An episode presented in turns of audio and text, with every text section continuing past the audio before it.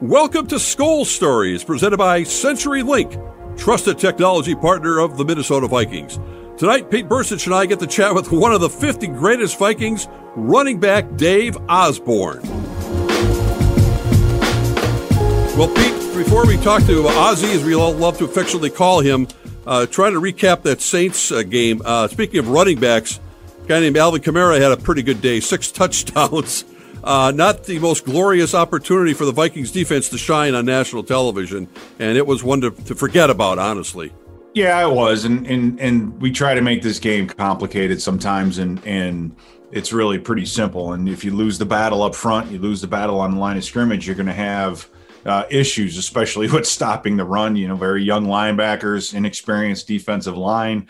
The writing was on the wall before going down there uh, and you were hoping that the that the defense was was was on the mend, meaning it was playing better and better. When you lose a guy like Kendricks, I mean, uh, to to name one of many uh, starters that we were supposed to have, it's embarrassing, and and you want as a player to fix it. And hopefully they're, you know, going to go about doing it now and turn things around against Detroit. How anxious are you to see what the Vikings are going to do this offseason as far as retooling this defense, whether it means uh, you know, getting Danielle Hunter on a new contract, obviously Anthony Barr's situation, Michael Pierce coming back after he opted out this year to kind of plug that big hole in the middle. But uh, is it a major overhaul or some tweaks here and there if those people come back? Well, the one good thing is you you have two rookie corners who are going to just continue to get better and better year mm-hmm. after year. Um, you still need a third corner. Mike Hughes has been injured. You can hope to have him, but I don't know if you should plan on him. You know, we'll see about the, you know, Anthony Harris at safety, but you need you need at least two bodies on the defensive line. And I think uh, you know, offensive line wise, maybe a guard or two, you know, just depending on what you think Ezra Cleveland. And overall not a not a ton of of holes to fill there rosie. You know it's not a the cupboards are not bare thank goodness. And um, you know, if they continue to, ha- if they have a draft this year like they did last year, mm-hmm. um, you know, get two or three starters out of the draft, we'll be in good shape. Well, Pete, if you are a uh, Viking fan of a certain age, you know all about our guest tonight. If you're not, you should know about this man because Dave Osborn, I think, symbolizes the Minnesota Vikings as much as anyone who's ever suited up for them. I mean, his work ethic, his blue collar attitude, uh, his can-do attitude, I mean, literally and figuratively from Cando, North Dakota. Dave Osborn, thanks for joining us tonight. Well, it's a pleasure to talk to you, uh, youngsters. Boy, I haven't been called that in a long time. Uh, okay. so much to catch up with you about Dave Osborn. Uh, first of all, I mentioned Cando, North Dakota. You were born in Everett, Washington. So how in the world did you end up in North Dakota? Well, I'll tell you, my dad was a farmer, and we were on the farm in uh, Cando, North Dakota, and that was during World War II and they the army or they called people the government that they needed farmers to work. So my dad went out to Everett, Washington for the winter to work uh, in the shipyards, building ships to send to the war. And it was just a, a winter job. So in the spring, when the snow started melting, we all drove back to Cando. But I was born in the time we were out at Everett uh, when he was working in the shipyards. So that's how that all happened. Wow. And and Super Dave, I, I mean, I know my one question is is how did you come about the moniker of Super Dave Osborn? Well, I don't know. I guess I done everything 100 miles an hour. I wasn't the most talented. I wasn't the most talented uh, player that ever went on the field, and I looked pretty rough, you know. But uh, I went wide open all the time and 100 miles an hour. And by doing that, you know, Van Brocklin said, "Hey, I like this kid. He goes wide open. He'll run through the wall if I tell him to." So I guess just through hard work and determination, you know, that that's how I really made it and lasted for 12 years. And and Rosie, 100 miles an hour is no joke because I've seen Super uh-huh. Dave uh-huh. and Lurtsema on the snowmobiles at the Arctic Blast doing well over 100 miles an hour. You know, I don't know how we survived. yes, I don't. Yes, it is. I don't know how we survived those days. Uh, now I don't even want to get on one unless I go about 10 mile an hour. well, Dave, take us back before uh, that before your, your rookie or whatever, you were drafted, and people find this hard to believe. In the 13th round, there were that many rounds in the NFL draft, believe it or not, 1965. So you're sitting what by carrier pigeon or telephone? How did they tell you you were drafted by the Vikings? And you're thinking, this is the 13th round. You know, uh, back in those days, they had like 22 rounds, I believe what there was wow. during those days. But there was only 12 teams. So the ah. numbers There was only 12 teams. So actually, then the the draft was in November. It's when they had the draft. So we just got through with our football season, and the Vikings had called and they said, "We'd like you to, we'd like to fly you and your wife to Minneapolis to be here for the draft." So that's what they did. They flew Bev and I down here, put us up at the Holiday Inn while the draft was going on. And what the strategy was at that, they would they isolated you from everybody else, so no other team could contact you. Oh, so I got down there, got up in a motel room, and this uh, guy came and his wife and took Bev shopping, and they uh, they kept me in the room. They wouldn't let me out of the room, and uh, so I stayed there during while the draft was was going on, and uh, they said, well, finally the guy came in and said, well, the Vikings drafted you number 13, and we here's the contract we want you to sign. I said, well, I can't sign a contract because, you know, I I got to go back to University of North Dakota, and my eligibility for track. I was a track runner too. But mm-hmm. I lose my eligibility. Oh, they said we don't want we don't want our running backs running in track. It makes you too thin and stretches your muscles out. We, so anyway, that wasn't true. But uh, they offered me a fifteen hundred hour bonus to sign immediately. Well, in the meantime, I was talking to Bud Grant on the phone. Bud Grant was the coach at Winnipeg, mm-hmm. and Bud said, "Well, we'll we'll give you two thousand dollars bonus." So I told the Vikings, "Well, geez, Bud Grant said they're going to give me two thousand dollars." So they will, well, we'll up that. We'll give you two thousand dollars. So they gave me two thousand dollars and and uh, nine thousand dollar contract, two thousand dollar bonus, and you know back then two thousand dollars was was quite a bit. My my wife and I went home and uh, we bought a new couch, chair, end tables for one hundred ninety nine dollars. We paid oh, for the my. whole set, de- delivered delivered to the house. So that's back in the the old days, and I tried my darndest not to sign that day because I promised my track coach I would run track in the spring, and I was probably their top guy for scoring points on the track team. And so, but they said, well, no, we don't want our athletes running track. We just don't want you to do that. We want you to sign right now. And so anyway, the only way Evan and I got home is to sign the contract so we could let us out of there. That's mm. the hmm. story.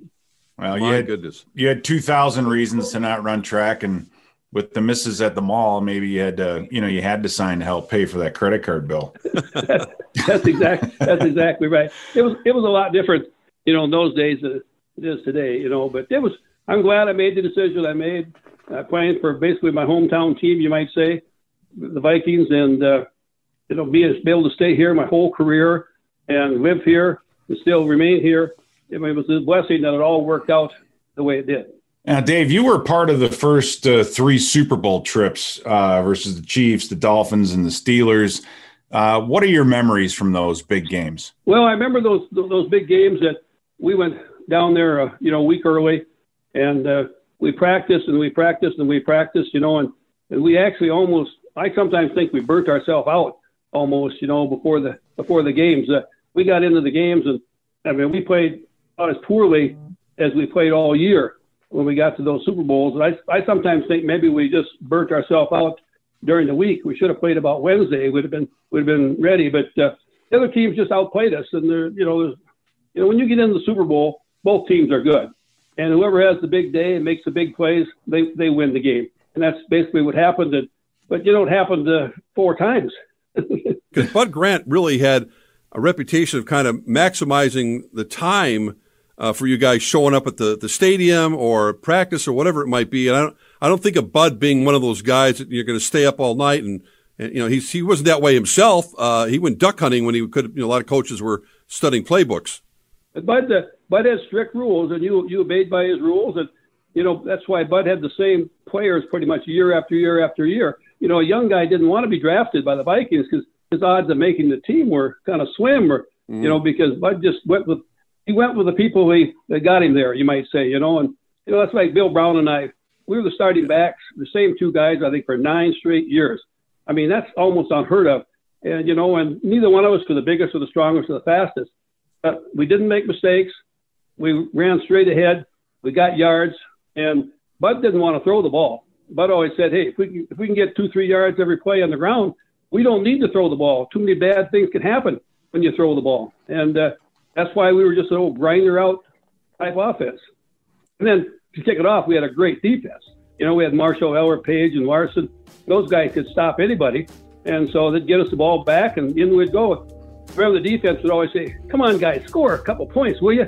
You know, our games used to be 6 3 or 10 6, and all those low scoring games because we just tried to control the ball. Our defense could keep them from scoring. Are you ready for winter weather? Fleet Farm has what you need to stay safe and warm. Pick up everything from snow throwers and tires to heaters and boots. Fleet Farm, we've got you covered. We'll be right back with more Skol Stories presented by CenturyLink right after this. It's game day any day. Play the new Vikings scratch game from the Minnesota Lottery with a top prize of $100,000. Are you game? Just say, I'm in. Get more details at mnlottery.com. And now back to more Skol Stories presented by CenturyLink with running back Dave Osborn. Now, Dave, you're down in Lakeville now, and I'm. Uh, have you ever been driving around and, and seeing this six foot five goofy, short armed guy that walks with a with a wobble uh, named Bob Lurtsema. And have you ever thought of oh, just yeah. kind of veering over to the side of the road and kind of putting him out of his misery? you know, that's a good one. Bob and I lived real close together, about 100 yards apart for a lot of years, and would run around Orchard Lake. I would run around Orchard Lake, and Bob would walk around Orchard Lake. And that was the difference. And I'd always meet him on the trail and so forth. And he'd always tell me, I'm going to wear myself out uh, doing all that running. What he does now, he walks around there, gets coffee, and then walks back home. And Bob's getting skinny. He's, he's getting in shape now. He, he's that he's playing weight. You mentioned uh, Bill Boom Boom Brown, and I think for anyone who grew up watching the Vikings like I did, and you got to know him later on in life, uh, you guys spent a lot of time together, as you mentioned, again talking to Dave Osborn, and take us through sort of the the chapters of your life with Bill and and not just on the field but off the field because you guys had some big personalities and together it made quite the tandem. Bill was quite the guy. You know, when I came in, Bill was the starter at fullback, and I came in, and, and Tommy Mason was the other mm. starter, and uh, and they were playing one game. It was towards the end of my rookie year, you know, and uh, Tommy Mason all of a sudden went down on the field, and I was probably the fourth team running back at that time, and all of a sudden, Norm Van Brocklin hollers Osborn. I stayed as far away from him as I could because we were all scared of him. And I came running up there to him. He put his arm around me like a dad would do. He looked, he looked in my right in my eyes and then big blue eyes, and he said, "Get in there and see what you can screw up." And he shoved me on the field. And when, when he said, get in there and you see what you can screw up, he didn't use that terminology. It was a little bit oh, rougher yeah. than that. Mm-hmm. But yeah. he pushed me on the field. I went stumbling on the field, and uh, ten years later, I was still out there. Well, Boom Boom and I, we we started together for like eight or nine years. Then when Boom Boom kind of stepped aside, Chuck Foreman came, and then I moved over and played the fullback spot, and Chuck Foreman played halfbacks. There were good times. We had good people, great people. We're we're the best of friends today, all of us. You know. And Dave, you were uh, one of the 50 greatest Vikings. What was that honor like, and what does that mean to you? You know, when that when that came around, and I was picked as one of the 50 greatest Vikings, uh, that that you know made me feel real good to think that out of 50 years, you know, I was one of the top guys on that team and supported that team and you know made a lot of yards for them. So yeah, that was that was quite an honor that I really really appreciated it. Dave, you mentioned uh, some of the defensive players on your team, the legendary guys like Marshall Eller, Page, Larson. You go on and on, Hilgenberg, uh, Kassulke. You had the opportunity, if you want to use that word loosely, to go against the likes of a Ray Nitschke, a Dick Butkus. I mean, what was that like? Were those guys as mean and vicious as we see them on film today? Well, they were tough. You know, we used to go, you know, we used to practice and have some scrimmages against our own team. And our, our team was as tough as anybody ever played against our defense. But we used to go over there and play against Butkus and Nitschke. And I always made the comment, and I still say it today, when I'd run up in the line, and if anybody hit me, I could get another two or three yards. I'd just overpower mm-hmm. you. But when I used to play Chicago Bears and Butkus would step up and step in the hole, he stops you dead in your tracks. You never got another yard when he made contact with you he came into that hole with momentum, and I tell you, you were going backwards. He was probably the toughest linebacker, you know, that I ever played against. And then, oh. you know, in support of that, he he actually was interviewed, and I heard it one time on TV. He said one of the toughest running backs I've ever tried to tackle was Osborn. He said so. I Man. guess it was ha- he felt the same way. Wow. That's yeah, saying that, something. Yeah, that is. I mean, that. I mean, the respect of uh, those you play with and against is all is all you can really ask for. I always thought Butkus was just an animal. I mean, he just seemed like he was just an animal type guy. And then in 1970 Pro Bowl, I was went to the Pro Bowl, and he was on the same team as I was on, and he was the nicest, softest spoken guy I've ever met. I couldn't believe that was the same guy that tried ripping my head off for all those years, and all of a sudden we're teammates, and he's the nicest guy you'd ever see. You know, so That's crazy. he had a different disposition. He, when he got on that field, he was a killer. That's for sure. You ever get a chance to watch football today? And what are your thoughts on, you know, let's say Dalvin Cook and, and the modern game, the way it stands now? Well, you know, I watch all the Viking games, and I can't believe how these running backs, when they were near the sideline, they run out of bounds. If we would have ran out of bounds when I played, the team would have harassed you all week. When you got the sideline, you turned that upfield, man. You got yourself another yard or two. Nowadays, they get the sideline, they jump out of bounds so they don't get hit. It's a, it's a different game. Yeah, Bud Grant would have, if you'd have jumped out of bounds and Bud Grant, oh man, he might have cut you. It's extraordinary to think about those times and uh, the personalities. And, and, and Pete was mentioning today's game and the facilities they have at, you know, the uh, Twin City Orthopedic and US Bank Stadium. And I remember as a young reporter, uh, going out to, uh, Midway Stadium where you guys used to work out in St. Paul. And I don't even think you guys had a weight room. Did anybody lift weights back then? No, the only, the only guy that lifted weights on our whole team was Milt Sunde. He would lift weights because you know Milt only weighed about 210 pounds. He drank Nutriment and, and lifted weights to try to get up to 220. You know, so he was That's an offensive bigger. lineman. But- yeah. Yeah, he was offensive lineman. But you know, I'll have to say about today's athletes, I mentioned how they run out of bounds and stuff, but they're, they're great athletes. They've all got big muscles on them, you know, from lifting weights. And back in our day, none of us lifted weights, but you know, we were we were tough, and and we had a lot of guys, with a lot of quickness. We didn't have the size, but the defenses weren't that big either, you know. So it was it all balanced, it all balanced Yeah. out. But we never had a guy. I remember Ed White came as our offensive guard, and he he started getting up to around 250, 260 pounds, and they put him on a diet. They said, Ed, Mhm. you can't you can't play. You got to be down around 245. And he, he was our biggest lineman. So I mean, they just uh, they didn't want those big guys. Nowadays, you're not 300 pounds. They they don't want you. And Dave, another thing different uh, about today's game is these guys don't have jobs in the off season. Did you have one? And what Mm. did you do uh, to prepare yourself for life after football, even while you were playing? You know, my my first two years, I went back to North Dakota, and I went to graduate school, and I taught at a high school. So I had a full time job at a high school uh, teaching history. And then when I stayed down here all the other years, I stayed down here. And the last game was on Sunday. I went to work for the Pioneer St. Paul Pioneer Press on Monday morning, and My went right from from a football game to going to work. And I I worked over there, had to walk over there or drive over there, park on the island, go up the bridge, walk across that bridge. So it was about 30 below, get to the office, and uh, yeah, I was over there for uh, five or six years. I worked. I sold retail advertising in the off season. Like I said, there was no there was no time off really. I mean, you you made enough money playing football to get you through the year and had a little bit left over, and then you went you went right to work. That's just that's just the way it was. Nowadays, they the guys I think they lift weights and go into the facility every day. Hey, Ozzy, how does it feel when fans uh, that remember you and watched you play with Bill Brown and all the great players come up to you today and say, you know, thanks for the memories. You really meant a lot to me and, and appreciate your hard work, but they know who you are and you meant a lot to them and you did. Uh, that has to make you feel pretty good. Yeah, it does. You know, it doesn't happen that often. Well, today it doesn't because I got one of the masks on every time I go to the store. You know, but uh, well, there's that. Yeah. yeah, but you know, normally, yeah, you go to the store and so forth, and the older people recognize you. The younger people don't recognize you. You know, but uh, but the older people, they all recognize you. Some of them will come up and talk and say, you know, well, those are great teams you had, and, and so forth, and want to talk a little bit. But they're the avid, the avid fans do that. Now, Dave, I, I mean, I, I was fortunate enough to meet you, uh, you know, with my, with my tenure as a player and then a coach and, and now doing the radio, but it was at charity events. It was being active, uh, you know, in the public and, and serving the public. And you're still involved with the Vikings to this day.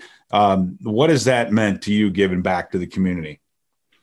Well, we enjoy doing that, you know, and, and why, why, why enjoy it? Because the people that come up and greet you are people that are great fans and they remember you and they bring talk about the old days and so forth. So it kind of brings back it kind of takes you back into your youth a little bit, you know, when you when these people uh, remember all those things. So yeah, it's fun to do that, and I like to mix with the people and and uh, have them talk about the old days and you know they all talk about old Boom Boom Brown, you know, and, and Joe Kapp and everybody remembers these guys. Is it hard to uh, have lost some of those good friends as well? Because uh, we are, and people are of a certain age right now, and you lose some of the legends that were not just teammates, but some of the great ones that are, that have, that passed on. You know, I'm 78. Okay, most of the guys I played with, you know, are somewhere from 72 to 82 now. Yeah. And every year, two or three of your friends die off and go away. And uh, yeah, it, it, it's, it's very sad because you look at all these guys, you remember them as they were, you know, mm. as the strength and power and so forth these had, these guys had, and then all of a sudden they're gone, you know, and uh, you got to thinking, hey, I'm not that far away from that, but I've got a long ways to go. I predicted I'm going into the high hundreds. That's my idea. You're going to top Sid, huh? Because I know you had a great relationship with Sid. As I told, I told him I don't take any medicine, I don't take any pills, so I'm going to live a long time. Well, Dave Osborn, I, I, can't thank you enough. I hope you live to 105. Thanks for the memories. Thanks for the friendship and thanks for being a part of Skol Stories tonight and uh, happy holidays and, and stay healthy because uh, you are carrying the torch. yeah, we're, uh, both my wife and I, we're, we're healthy and we, like you say, we're cautious, but uh, hopefully we'll, this thing will be over with this summer and, uh, you know, we'll all be back to normal. We get back to doing the, the normal things we normally do. Thanks so much, Ozzie. Appreciate it.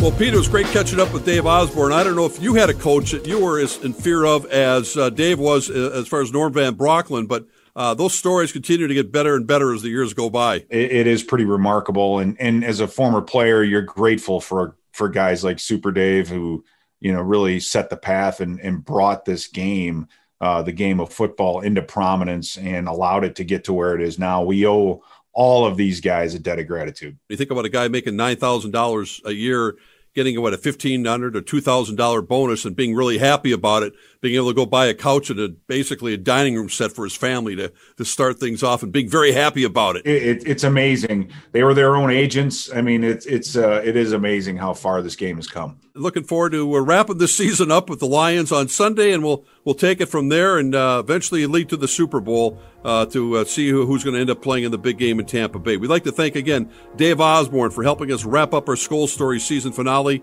Pete, again, thank you again for a wonderful season. Happy New Year to you and For the final time during this crazy 2020 season, thank you, fans, for tuning into Skol Stories presented by CenturyLink, trusted technology partner of the Minnesota Vikings.